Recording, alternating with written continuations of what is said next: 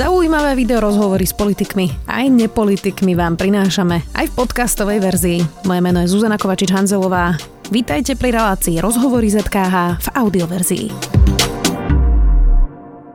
Pitie vína patrí k tisícročnej tradícii, aj pitie piva, ale drogy nie. Drogy k našej kultúre nikdy nepatrili, nepatria a dúfam, že ani patriť nebudú, napísal na sociálnych sieťach humorista a podnikateľ Oliver Andráši. Debata o drogách sa otvorila pri vysokých drakonických trestoch mladých ľudí za držbu marihuany či hašišu, ktorým hrozí toľko, čo za vraždu. Oliver Andráši, vítajte.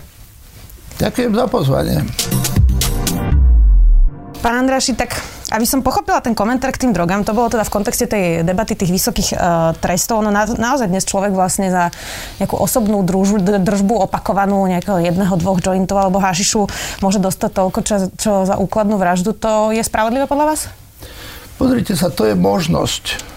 O tom napokon rozhoduje nejaký sudca. Nikde nie je povedané, že, že toľko musí dostať. Ja si myslím, že dokonca, keby to naozaj tak bolo, ako vy hovoríte, že jeden, dva tie, ako to voláte, jointy. Cigarety, to už no, je no, tak, e, tak asi by to nebolo spravodlivé, ale viete, tam sa hrá trošku so slovičkami, že pre osobnú potrebu, a keď ste si už zavolali teda humoristu, tak vám tú osobnú spotrebu vysvetlím na takom príklade, som chodil bola kedy na také zájazdy so Števom Skrúcaným a našim častým hostom bol Stano Radič. A on tam rozprával takú historku, že ešte za hlbokého socializmu išiel niekto do Chorvátska a nemal peniaze, tak mu poradili, že v Chorvátsku je úplný nedostatok prezervatívov, že kúp nejakých 10 kartónov prezervatívov a to tam dobre predáš a budeš mať peniaze tak kúpil, dal to do kufra, išiel cez hranice a samozrejme zákon schválnosti došiel colník, že otvorte mi tento kufor. Otvoril a tam tých 10 kartónov a on teda v tom zúfalstve nevedel, čo má povedať, tak povedal, viete, to mám pre osobnú potrebu. Uh-huh a nech sa hovorí o colníkoch čokoľvek, tak ten sa zachoval výborne, lebo obišiel auto, zaklopal na okienko, kde sedela dotyčná manželka, ona stiahla okienko, zasalutoval a povedal, blahoželá milostivá pani. No, tak, to je žart, jasné, no, tak ale... toľko k tomu, čo je to osobná potreba. Viete, mm-hmm. že pre niekoho môže byť osobná potreba 10 kartónov, nieko, pre niekoho môže byť jeden kus osobná potreba. Čiže podľa mňa ten zákon pamätá na to, že keby sa nejaký drogový díler vyhováral na to, že tak to je moja osobná potreba. Ja potrebujem 10 kartónov, tak to Pán je pre mňa osobná to, potreba. A, a, asi toto by neobstalo pred žiadnym súdom, keby mal 10 kartónov uh, marihuany, neviem, či teda v kartónoch, ale rozumieme si. Vy ste nikdy nefajčili trávu? Nie, nie. Ja ani neviem úprimne povedané, ako to ako to vyzerá. Aj moju dceru dokonca sme viedli tak, aby keď bola menšia, sme povedali, že keď ti niekto bude na ulici ponúkať zadarmo cukríky alebo lízatka alebo čokoľvek, od nikoho nič nezober, lebo to môže byť proste nebezpečné. A potom to samozrejme bolo absurdné v tom, že my sme išli na návštevu a tam je ponúkali niečo a ona od nikoho už nechcela nič zobrať, lebo Inak už bola to nebýva, takže tak na, na ulici vám niekto ponúka trávu, ale že si ju teda niekde zaobstaráte a fajčíte. Či no, ale deti údajne tak ako navádzali, aby sa naučili, aby si vytvorili nejakú nejakú hladinu v krvi, že zadarmo dávali deťom cukríky, ktoré obsahovali malé dávky drogy a tým pádom vlastne sa vytvorila istá závislosť a tak si tí drogoví díleri vytvárali potenciálnych zákazníkov. Vy ste hovorili, že teda tá tradícia na Slovensku je skôr s uh, alkoholom. No áno. Tie štatistiky... Nielen na Slovensku, no tak... Na svete. Ja rozumiem. Každý piatý na, Slovák... Na, v Európe, povedzme. No tak, Asi aj na celom svete, ale teda každý tak piatý ja Slovák... Papuji Gvineji majú víno, ale... Chápem. Každý piatý Slovák má vážne problémy so závislosťou na Slovensku. S tým je spojené násilie v rodinách, aj rôzne iné vlastne patologické problémy. To fajčenie trávy takéto štatistiky nemá. Tak... Tak neviem, do akej miery sú E, tie štatistiky dôveryhodné vzhľadom napríklad aj tento, na ten zákon, ktorý teda platí, že keď by sa niekto priznal, že fajčí, tak rovno ho môžu zobrať do basy. No tak to každý si rozmyslí, tak radšej radšej sa uvedie v tej štatistike, že nič, nikdy nič také nerobil. Mm. Myslíte, že to takto je? Lebo ja poznám veľmi veľa ľudí, ktorí skúsili trávu. Asi aj vy poznáte ľudí, ktorí skúsili trávu, nie? No, až tak veľa ich nepoznám, ale zo, zo pár áno. No. Nebudete menovať, chápem. Nebudem. Vy ste boli dlho v zábavnom biznise, robili ste teda rôzne relácie, aj modrý chyby, čo dokáže ulica, diereš mnoho úspešných relácií. Ako sa dnes pozeráte na tú zábavu v televízii? Robí sa dobrá zábava? Ako ktorá, no. Ja určite nepatrím k tým, lebo sú aj takí moji kolegovia v tejto mojej kategórii a staršej, ktorí hovoria, že to, čo je teraz, že to je katastrofa, že to je proste, to sa nedá pozerať. Ja si myslím, že sú tam veľmi talentovaní ľudia, či Mišo Hudák, alebo Marcel Forgáč, alebo aj Peter Marcin podľa mňa veľmi rob, dobre robí tú svoju reláciu. A potom sú programy, ktoré ktorý, povedzme, ja za seba nerozumiem tomu, že v čom je, napríklad pumpa. Uh-huh. Ja, ja nerozumiem, že v čom je humor tej relácie. Ja, ja naozaj tomu nerozumiem. Snažil som sa to aj pochopiť, lebo toho Kubovčíka som si celkom vážil, ale ale, ale ne, nechápem celkom, v čom, v čom je to akože zábavné. No. Uh-huh. Ale nemusím všetkému asi rozumieť. Ja, ja sa priznám, že nemám televíziu, takže ani som to nikdy nevidela, tak neviem vám ani oponovať, alebo teda vám pritakať. Čítala som si vaše staršie rozhovory. Najviac mm-hmm. ma mhm. teda zaujal ten, ktorý si dali dezinformačnému webu hlavné správy. Mm-hmm. A tam ste napríklad povedali aj toto. V Amerike podľa môjho názoru nie je nejaký rasizmus, určite neväčší ako v iných krajinách. Už len tým, že si svojho času zvolili Černocha, respektíve Afroameričana za prezidenta, to, čo sa tam deje, by som prirovnal ku vražde Jana Kuciaka a jeho snúbenice u nás. Inak je to teraz aktuálna téma, pretože vlastne tento týždeň e, odsudili za vraždu policajta, ktorý zabil uh, Georgia Floyda. Stále to po roku vidíte rovnako, keď teraz už máme ten rozsudok, už o tom vieme viac? No, to, že, že tam proste nie je nejaký výrazne väčší rasizmus, ako je inde vo svete, asi je pravda. Dokonca si myslím, že že aj menší. A pozerali ste si štatistiky, pán Andraši, lebo Afroameričan má podľa tých štatistik dvojnásobne vyššiu šancu, že ho zabije policajt ako Beloch. A takisto to aj s Hispancami. Tie dáta vlastne hovoria jasne o hlbokom probléme rasizmu, napríklad čo sa týka teda policie a, jeho prístup, a ich prístupu. Takže tá diskusia veľmi v tých Spojených štátoch teraz nie je o tom, že či je rasizmus, ale že akým spôsobom ho riešiť a ako s tým pracovať.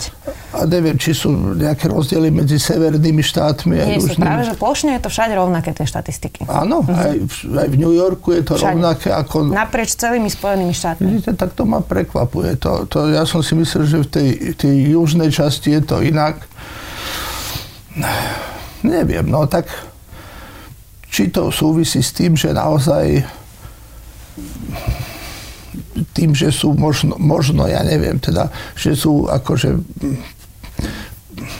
chudobnejší alebo, alebo, alebo, alebo takže viac, viacej páchajú tej kriminality tí, tí, tí afroameričania. A pre, preto proste to je tak, jak, jak u nás by sme mohli povedať, že asi medzi Rómami, keby ste to mali percentuálne, možno väčšia kriminalita ako medzi nerómami, lebo, lebo proste tie sociálne tlaky sú také, že, že proste jednoducho musia viacej kradnúť, ak nechcú zomrieť od hladu. No. Ani také štatistiky Prosím? nemáme. Že také štatistiky nemáme. Nemáme, no, ale hovorím, že ja len tak rozmýšľam, že v čom môže byť, že na príčine... A nemôže príčine... byť teda problém, že je to naozaj rasizmus? Neviem, no tak v Amerike toľko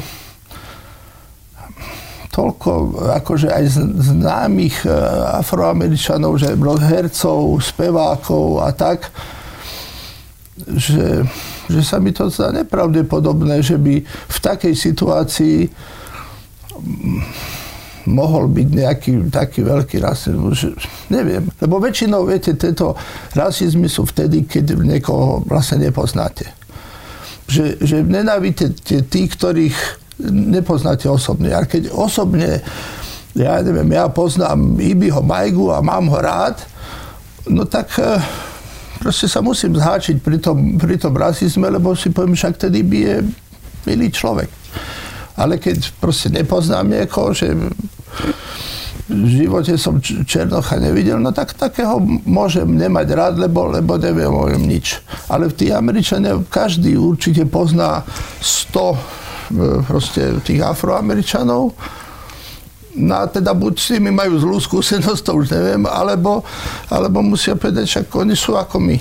Ja sa len preto pýtam, pán Andraši, lebo to sú také, um, ako pomerne ste to tak ultimátne nazvali, že to teda nie je rasizmus a v tom rozhovore teda pre hlavné správy, ale tie štatistiky prosto hovoria niečo iné, tie dáta hovoria niečo iné a tá diskusia v Spojených štátoch hovorí niečo iné. Takže či to teda nie sú nejaké vaše pocity? Áno, tak vždy človek, keď hovorí, tak hovorí viac menej svoje pocity. A, a ako neviem, či to úplne presne, akože aj tam citovali, či som to ja tak povedal, lebo tak ja sa vždy snažím nebyť nejaký radikál. Ešte sa trošku vrátim k tým drogám napríklad. To vzniklo tým, že som ja vlastne biedol na sociálnej sieti, aby sme nerobili reklamu. ste sa rozprávali? E, s pánom Petrom Osuským ktorého ja si vysoko vážim. Ja naozaj považujem Petra Osuského za mimoriadne múdreho človeka a s veľkou časťou jeho názorov veľmi súhlasím a keď ho vidím v televíznej debate, tak občas mám chuť mu napísať, že sa pred ním hlboko skláňam.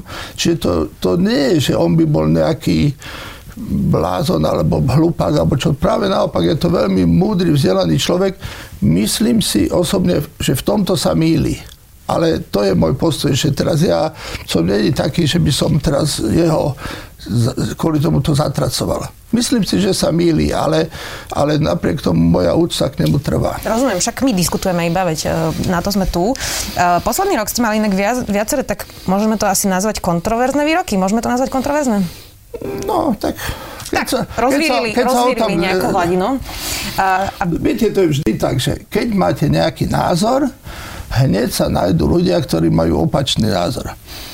A ja si myslím, že to je dobre. Najhoršie je to, keď niekto vysloví niečo a, a proste neviete, či s tým máte súhlasiť, alebo tým nemáte súhlasiť, lebo lebo je to také táranie. No. Tento a to mesiac, ja nerad robím. Rozumiem. Tento mesiac ste boli um, nominovaní a nakoniec ste obsadili aj druhé miesto v anticene Sexistický blúd. A tam ste zvíťazili s týmto výrokom. Pamätám si, ako jeden lekár, kamarát rozprával historku, že u nich v nemocnici istý lekár opýtkával sestričky okrem jednej, lebo tá bola hrozne škaredá. Po nejakom čase prišlo na lekára udanie na riaditeľstvo nemocnice. A čo myslíte, kto to udanie napísal? Samozrejme tá jedna, ktorej sa nikdy nedotkol. Takže Maroš, drž sa a ži ako doteraz. To bolo vlastne pri tej kauze Maroša Kramara. Rozumiete, čo mohlo niekoho na tomto vašom e, výroku znepokojiť alebo sa ho dotknúť? Tak predovšetkým je to naozaj skutočný príbeh. Ja som mal v rozhlase teda kamaráta, kolegu chvíľočku aj mojim šéfom bol a on bol vlastne vyštudovaný lekár, pneumolog. A on vlastne túto historku rozprával z obdobia... Sestričky. E, nie on, ale teda on aspoň tvrdil, že jeho kolega, no uh-huh. tak možno to bolo, neviem, ale, ale ako on tvrdil, že jeho kolega obchytkával tie sestričky, no a vlastne to, to údajne napís, nenapísala ani jedna z tých obchytkávaných, ale nejaká úplne iná, a ktorú... záleží na tom, kto napísal to údanie, keď ich obchytkával? No záleží, záleží, samozrejme, lebo keď ja vás budem obchytkávať, ale vám to nebude prekážať, no tak, e, tak to je také ako... A existuje nejaká možnosť, že možno to tým sestričkám vadilo, len to nikdy nepovedali? No, akože teore, v teoretickej rovine áno, keďže som z právnickej rodiny a vychádzam z t- možnosti, áno, teoreticky je to možné, že, e, ich, e, že im to prekážalo a len, len to nenapísali, ale potom zaujímavé, že prečo to napísala tá, ktorá nemala proste nejakú osobnú motiváciu. E, no, to bol totiž taký príbeh, alebo teda vtip, ktorý, alebo ja neviem, ako to už nazvať, e, ktorý vlastne bagatelizuje nejaké sexuálne obťažovanie. Tak rozumiete, že to niekoho mohlo znepokojiť? V tej debate? Uh, viete, no tým, že Maroša Kramára poznám dlhé roky, tak viem, a teraz mimo, mimo že, Maroša že Kramara, on, myslím. Že on je, on je, ale ja som sa vyjadroval teda k nemu konkrétne, k tomuto a. prípadu, že on je človek, ktorý má rád ženy a aj ženy majú rady jeho. On nie je nejaký násilník. Keby to robil niekto iný, o, tom, o kom viem, že je proste e, taký násilník, alebo že, že ženy obťažuje tak, že im to prekáža, tak by som asi sa inak vyjadril, alebo by som sa teda nevyjadril vôbec. Ale Maroš je absolútny gentleman. on naozaj, jemu by v živote neprišla na um robiť niečo, čo by tej žene bolo nepríjemné. Minimálne určite jeho pocit bol taký, že, že, že, on, že vlastne no, spolu laškujú, alebo ako by som to povedal. Však jej vyjadrenia vlastne potom viac menej tak aj o tom svedčili. Že vlastne všetci zase boli pobúrení. Jedine tá, ktorej sa to týkalo, povedala, že mne to neprekážalo. Uh-huh. No a teraz ten váš samotný výrok o tom, že obchytkáva lekár sestričky, tak to je taký asi dosť disproporčný vzťah lekár versus sestrička a tým, že nám to naozaj môže byť nepríjemné a nikdy to nepovedia. No, tak eh, ak je to takto, tak, tak by to mali povedať, no. Alebo ten lekár by to nemusel robiť. Alebo ten lekár by to nemusel robiť, no samozrejme. Ale ja proste ako ťažko, ťažko budem vidieť do hlav. Viete, má maďarský humorista Karin Friedeš, eh, eh Karin Friedeš má taký výrok, že muž a žena si nikdy nemôžu rozumieť, lebo každý chce niečo iné. Žena chce muža a muž chce ženu. No tak, eh, viete, keď sa žena vyfinti. Ale viete, žena, tak, žena nechce tak, každého pre, muža, ktorého stretne, áno, rozumiete? No, to je jasné, no. Ale mnohí muži si myslia, že to kvôli nej, no a, a proste bol zase z právnického hľadiska bol možno uvedený do omilu. Aha, alebo sa tam možno uviedol sám do toho omilu. Áno, aj to je možné. Uh, krát... Lebo samozrejme každý muž je ješitný. Keď stretnete muža, ktorý nie je ješitný, tak to je, buď nie je muž, alebo, alebo je blázon. Stretla som aj neješitných mužov, pána, v živote. Vážne? Uh-huh. A ješitné ženy som stretla. Vážne? Uh-huh ale podľa mňa patrí ješitnosť k základnej výbave muža. No. To je, to, je, to patrí k nemu. No. Muž, ktorý nie je ješitný, je podľa mňa čudný. Vy ste potom krátko za tým reagovali aj na Olgu Pietruchovú a diskusie o interrupciách. A, a teraz vás opäť zacitujem. Včera no. večer som pozrel ďalšiu časť diskusnej relácie do kríža, v ktorej pani Olga Pietruchová veľmi vehementne obhajovala právo ženy rozhodnúť o živote svojho budúceho dieťaťa a ísť na potrat. Musím povedať, že ma presvedčila, ale iba čiastočne, keď som ju tak počúval, povedal som si, že keby sa napríklad jej matka svojho času rozhodla ísť na potrat, asi by som jej ho aj zaplatil. Bol to vkusný žart, vkusný vklad do diskusie? Bolo to také ironické, ironia je moja obľúbená parketa. Lebo ste hovorili, že nie ste extrémista, tak to trošku extrémne bolo asi, No nie, tak, lebo tak ona, ona, viete, ja som len aplikoval na ňu to, čo ona e, hlása všeobecne. No ale ona nehlása, aby ľudia boli potratení, to je taký posun. Ona hlása, že, e, že proste žena má právo ísť na potrat, čiže aj jej matka mala ísť mala právo ísť na potrat. Mala právo rozhodnúť sa. Mala právo rozhodnúť sa pre, pre potrat. No tak s týmto som ironizoval, ale pripúšťam, že možno to, tá formulácia nebola šťastná, lebo aj mnohí veľmi konzervatívne orientovaní ľudia, ktorí by inak so mnou mohli teoreticky súhlasiť, uvediem napríklad bývalého politika Vladimíra Pálka, ma teda za toto veľmi zhongal, že že ta, tak tudy, tudy cesta nevedie. Že to bolo príliš. Že to bolo príliš, takže a, asi, má, asi je to tak. Inak tá diskusia o tých interrupciách je vždy veľmi vyostrená, je to také emotívne uh, a pritom v podstate obidve tie strany sa zhodnú na tom, že chcú, aby bolo čo najmenej interrupcií na Slovensku, že vlastne ten cieľ majú spoločný, len tá cesta k nemu je ako keby rôzna. Tie všetky dáta a štatistiky aj skúsenosti z iných krajín hovoria, že, uh, že vlastne zákaz interrupcií nič nerieši, že tie interrupcie neprestanú, keď ich zakážete, že buď prejdú na čierny trh, alebo bude teda interrupčná e, turistika, alebo na to potom do, doplatí tá najchudobnejšia časť e, spoločnosti, ktorá si nemôže dovoliť si teda takéto veci e, zaplatiť. A teda odborníci, ktorí nechcú zakázať interrupcie, hovoria, že ak chceme znižiť ten počet, tak musíme začať riešiť socioekonomickú situáciu, sexuálnu výchovu, antikoncepciu a teda aj to, ako je rodová rovnosť medzi rodičmi, keď sa starajú o deti. No, áno, to s vami úplne súhlasím. Práve dneska ráno, lebo som tušil, že niečo takéto sa opýtate hovoril, že ja si myslím, že naozaj by ten muž to, to výživné, ktoré stanovuje súd, mal byť výrazne vyššie, ako, ako je to teraz. Lebo keď ten muž to berie tak, že zaplatí potom nejakých 200 eur za súčasné situácie, tak to je smiešne. Čiže ten muž by mal mať pocit, že naozaj, keď teda splodí také dieťa, aj či chcené, či nechcené, tak by sa mal na to podielať veľmi výraznou mierou. No a vy ste povedali, že by ste teda boli za to, aby sa zakázali interrupcie, podobný model, ako je v Polsku. Takže máte pocit, že to by vyriešilo tú situáciu, ten zákaz? Vyrieši to asi nevyrieši, ale viete, všeobecne platí, že, že keď, je, keď je niečo problematické, tak to menej ľudí urobí. Keď, viete, boli ste v Singapúre? Áno. Boli ste. V Singapúre je pokuta za odhodenie žuvačky 1500 dolárov Videli ste tam odhodené žuvačky? Nevideli. Čiže znamená, že ľudia neplatia 1500 dolárov, ale neodhazujú žuvačky. Čiže keď je niečo stiažené, keď sú za to veľké sankcie, tak ľudia možno frflajúc, ale to neurobia. Čiže keď, no, je, keď je vysoký, keď je za to, ako by, by som povedal, postih, tak veľká časť ľudí nechce mať problémy a radšej to neurobia. A to je dobrý stav. Mhm. Ale že či nejdeme na to opačne, že namiesto nejakou motiváciou ideme zákazmi?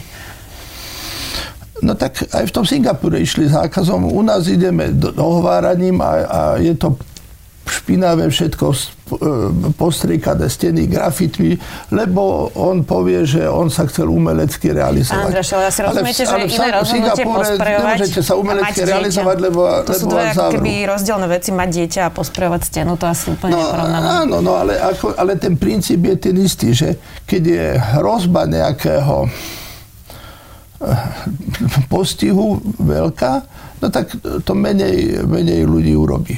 Že to, že to urobia, to je isté, ale vidíte, že už len teraz sa znižil počet tých interrupcií, lebo, lebo je to zložitejšie, ako bolo za toho tzv. socializmu. On sa znižuje inak posledných 30 rokov vlastne konštantne. No chvála Bohu.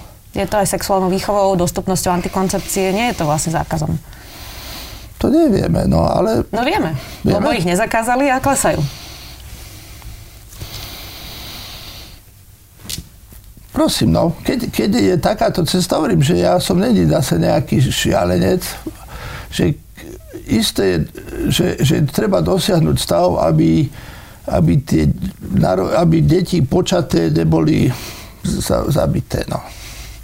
To, to treba nejakým spôsobom dosiahnuť a keď sa to podarí antikoncepciou, keď sa to podarí osvetou, keď sa to podarí ja neviem, zase tým, že, že mužom zvýšia povedzme potenciálne výživné, no tak, tak, tak dobre. Hovorili ste v tom rozhovore pre hlavné správy aj o LGBT komunite, že sa vám teda pozdáva, ako k homosexualite pristupoval Michal Dočolomanský, ktorý mimochodom nikdy verejne nepriznal tú homosexualitu. Nepriznal, ale ja som s ním dosť natoľko robil, že, že bolo však také napokon, tajomstvo, ako však napokon aj keď dedil, tak po ňom nededili jeho deti, ale dedil ten, ten partner. partner. A ja keď som mu telefonoval, tak to zodvihol muž a hovorí, Miško, kto to bol? No to bol môj nájomník. Uh-huh. On nepovedal. No, práve, on, nikdy on sa k tomu nejako osobne nepriznával. Áno. No z tých tam, ktoré sme zatiaľ prebrali, tak to bola marihuana, interrupcie, sexuálne obťažovanie, teraz práva sexuálnych e, menšín. Tak nemôže toto byť vlastne aj prečo tak rozvírujete tie hladiny, že to je opäť uh, stred nejakých generácií, ktoré prichádzajú nevyhnutne vždy. Aj vy ste mali asi iné postoje ako vaši rodičia a že vlastne tá spoločnosť sa niekam posúva. Či toto vlastne nie je stred um, generácií, že sa spoločnosť niekam posunula a vždy tá staršia generácia sa neposunie s tou spoločnosťou a potom prichádzajú tieto diskusie? Samozrejme, že toto všeobecne platí. Tak viete, sú výroky, že tá mládež je katastrofálna a, a proste keď to takto pôjde ďalej, tak svet pôjde do, do zániku a tie výroky sú z čas rímskej ríše. Áno. Čiže samozrejme, že vždy tí starí odjak živa asi proste to brali tak, že tí mladí dovedú toto to, to ľudstvo do, do, do zániku. A máme to samozrejme aj my už v našom veku, takže vše, vo všeobecnosti máte pravdu. Pochopiteľne zároveň múdry človek si položí otázku, že či ten vývoj, ten smer, ktorým sa to ľudstvo uberá, je, je dobrý. Lebo môže sa stať, že nie je dobrý. Môže.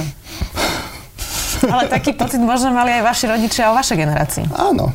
Ja tvrdím, že momentálne prebieha taký súboj medzi právom jednotlivca a a záujmom ľudstva ako takého. Momentálne celá tá západná civilizácia preferuje záujem jednotlivca pred záujmom ľudstva.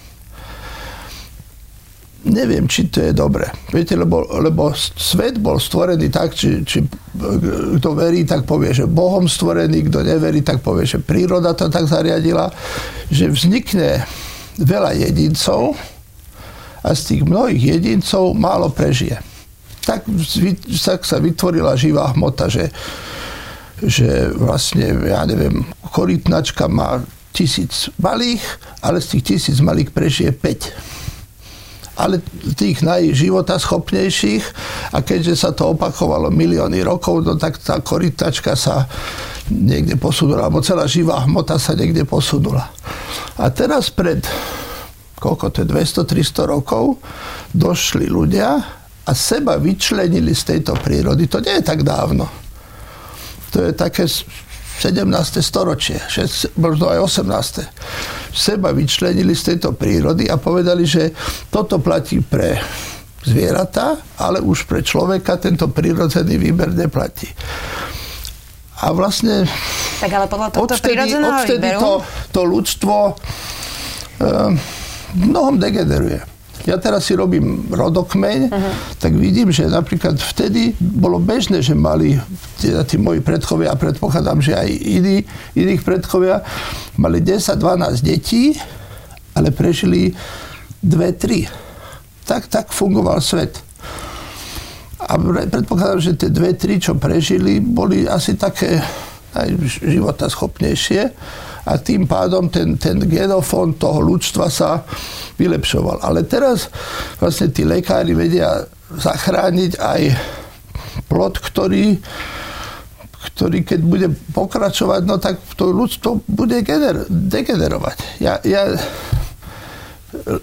viete, medicína e, nemá právo zabiť niekoho, ale má právo zase držať pri živote. Ja neviem, je podľa vás dobre, čo robia s tým Schumacherom, že ho držia dva roky na prístroj. Myslím, že už je to 10, nie 2. Alebo ale 10. Uh, pán to... Andráš, len trošku mi to nekoreluje s tým, čo hovoríte o tých interrupciách. Že vlastne zachrániť každý život a teraz mi no, hovoríte, no, moment, že evolúcia ale, a nezachrániť no, vlastne ale každý moment, život. Ja, my nemôžeme zabiť. To, to, to, je, to je vražda, to je proste desatoro. No ale keby lekár neponúkol vlastne zdravotnú starostlivosť niekomu, tak v podstate je to ako keby ho nechal zomrieť. Hej? Čiže No, to, Celkom tomu to, nerozumiem, no, sa. No to, toto by sa malo, že je... je uh... A je horší človek v spoločnosti, ktorý bol možno predčasne narodené dieťa v 6. 7. Nie, mesiaci? určite nie, však to je... Veď máme to môže veľa, byť veľa, genius, veľa ktorý áno. vymyslí, ja neviem, raketu no. na Mars. E, prečo, áno, len, prečo by mal byť? Že je to, je to ako, že určite človek nemôže prísť a iného človeka zabiť aj keby neviem, čo bolo. To, to je proste vražda, to, to, tam, tam nie je debaty o tom len celkovo, že, že vlastne tá veda pokročila tak, že sa vlastne už skoro v istých momentoch obrátila proti ľudstvu ako takému, nie proti jednotlivcovi. Ale v čom sa obratila proti ľudstvu? No, že, že, že proste to ľudstvo e, degeneruje. No. Ale v čom degeneruje ľudstvo? Ja som si to teda nevšimla, sa Nie? Nie. V čom degeneruje? Čo, čo, na Slovensku napríklad v čom degeneruje ľudstvo, alebo v Európe v čom degeneruje ľudstvo? No, že, že proste potomstvo majú aj e, ľudia, ktorí by za normálnych okolností pred 200 rokmi e, nemali potomstvo, lebo by neboli. No ale to nie je samo degenerácia. Ale to, ale to samotné, ja niekedy sa aj zamýšľam nad touto, nad touto koronou, že či to už není také, že že pán Boh už si povedal, že, že, že musíme, že musíme, lebo toto v minulosti riešili aj morové epidémie. V 13. storočí, keď bol ten čierny mor, vymrelo dve tretiny ľudstv, dve, Európy, dve tretiny. A čo sa stalo? Výsledok bol ten, teraz neberme to, že matka plakala za dieťaťom a naopak, a že také ľudské tragédie, ale z hľadiska obyvateľstva Európy sa stalo to, že nastal technický pokrok. Lebo dovtedy bola tak lacná pracovná sila, že, že sa neoplatilo vlastne stroje vymýšľať, lebo došlo 5 tých, neviem, čo boli poddaní, alebo čo, a urobili to. Ale potom, keďže dve tretiny vymreli, no tak bolo treba vymyslieť nejaký stroj, ktorý to urobil, že jeden urobil toľko, jak predtým piati. Že, že je iný postoj človeka, ktorý je logický, že je to jasné, že každý chce žiť a mať sa čo najlepšie, že chrániť svoj záujem. To je úplne legitimné.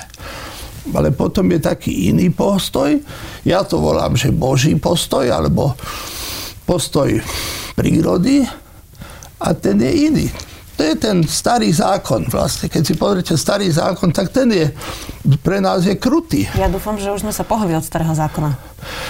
Oko no, za oko, zub za zub. Nie som si istý. Starý zákon je pre mňa stále základ. Mm. Dobre, to je téma, ktorú som vôbec s vami nechcela rozobrať, teda priznám sa. Uh, poďme ďalej. Už toto je posledná ne, téma. že ja si myslím, že aj na aby sme, viete, neboli len stále v tom jednom, lebo mňa na tých televíznych debatách prekáže, že stále sa v tom jednom moceme dookola a že sa nikto na to nepozrie z takého trošku čo keď nás teraz pozera... pohľadu. Dobre, dobre. Posledná otázka k tejto téme. Čo keď nás teraz niekto pozera, komu zomreli najbližší príslušníci počas týchto týždňov? A asi sa ho dotklo, čo ste teraz povedali. Uh, asi ho to zranilo možno aj, pretože mu zomrel otec. Ja poznám rodiny, kde, kde zomreli obidva rodičia, ja dieťaťu a podobne. Povedať, že je to úplne logické z pohľadu človeka, že, že, že on, každý chce žiť a má na to absolútne právo. Zomreli lekári, sestry. To, áno, to máte úplnú pravdu. To je, je to tragédia z pohľadu človeka, ale, ale existuje ešte, preto hovorím, že to je iný pohľad. Je to pohľad človečenstva ako takého, alebo boží pohľad a ten neberie, ten je krutý. Dobre, posledná téma. Vy ste v septembri 2020 napísali, že najväčším nepriateľom Igora Matoviča je Igor Matovič. Nikto Igorovi Matovičovi toľko neublížil ako Igor Matovič. Prosím, ak chcete, aby táto vláda vydržala, ochránte Igora Matoviča pred Igorom Matovičom. Ak s touto vládou nesympatizujete a chcete, aby padla, podporte Igora Matoviča proti Igorovi Matovičovi. Tak to vyzerá, že ste to tak celkom vizionársky odhadli, lebo dnes už nie je Igor Matovič premiér. Ale je, no. To je to, že je. Len je by som povedal, v prestrojený premiér. E, ten dôvod podľa vás bol ten, že Igor Matovič si škodil sám sebe? No určite. Určite. Tak on je, viete, to je také, ako zase také humoristická historka, že príde nejaký, k nejakému baru, že, že to kamarát sa pýta, že prečo nejdeš donútra? A, lebo ma tam nechcú pustiť. A prečo ťa tam nechcú pustiť? No lebo kvôli tej bitke. No ale však tam nie žiadna bitka. No ja viem, ale keby ma pustili, tak by bola. No tak to je Igor Matovič. Kde proste príde Igor Matovič, tak tam vznikne problém. No tak, tak tam teraz už nie je premiérom, teraz je ministrom financí, tak teraz sú problémy s ministrom financí, ktorý sa vyjadruje zahraničnej politike, ktorý sa vyjadruje k, k zdravotným problémom, ktorý proste sa vyjadruje k všetkému, len sa nevyjadruje k financiám. Inak vy ste v tej relácii Dereš uh, mávali politikov na tej stolici takej veľkej. Ja som to pozerávala ešte, keď som bola mladšia. Keby ste mali dnes na tom Dereši Igora ešte Matoviča... Mladšia? Ešte mladšia ako teraz, predstavte si. Uh, keby ste mali Igora Matoviča na tej stolici, tak čo by ste mu v tom Dereši Elenou Václavovo povedali? No tak... Asi by som sa ho snažil proste nejako mm, na, na, nachytať nejakú pascu, na ňo nachystať, aby sa sám vyzradil. Lebo to, to som ja robil ako rád. Si pamätám, že keď tam bol pán Kaliňák, tak som mu povedal, že, že on sa vtedy akurát oženil, že, že akože som rád, že, že tú manželku má tú Zuzanku, on hovorí, že e, tú Silviu, manželku Silviu, že má, ale ona hovorí, že ale moja manželka sa nevolá Silvia. Hovorím, ste si istí? No však jasne, však ja viem, jak sa volá manželka. No je Zuzana. Áno, tak to nechápem, lebo všade v novinách čítam, že Siska, Siska, Siska. Ona pracovala teda pre SIS, keď bola mladšia, rozumiem to pre tých, kto by nepochopili ten kontext. Takže, áno. A, Igora... Čiže určite by som aj na ňo, inak to bola ťažká robota, ja som tie otázky do toho Dereša vymýšľal aj dva dni, že som čítal si, jak vy teraz, že rôzne rozhovory, a kde, kde čo povedala a na to sme to chceli na, našiť. Alebo keď sme mali e, Miklóša Duraja, tak, tak všetci sme tak cítili, že on, on vlastne je zástancom takého veľkého Uhorska, že on ano. cíti ako súčasťou Uhorska, tak som sa opýtal, a on je pôvodne geodet.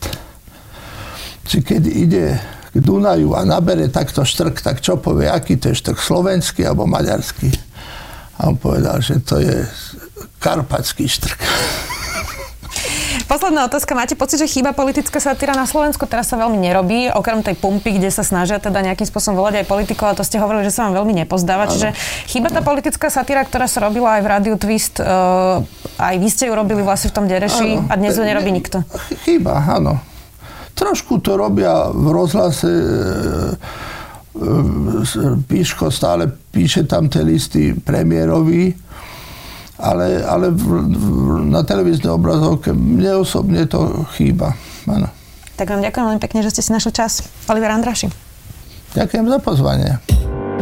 Počúvali ste podcastovú verziu relácie Rozhovory ZKH. Už tradične nás nájdete na streamovacích službách, vo vašich domácich asistentoch, na Sme.sk, v sekcii Sme video a samozrejme aj na našom YouTube kanáli Denníka Sme. Ďakujeme.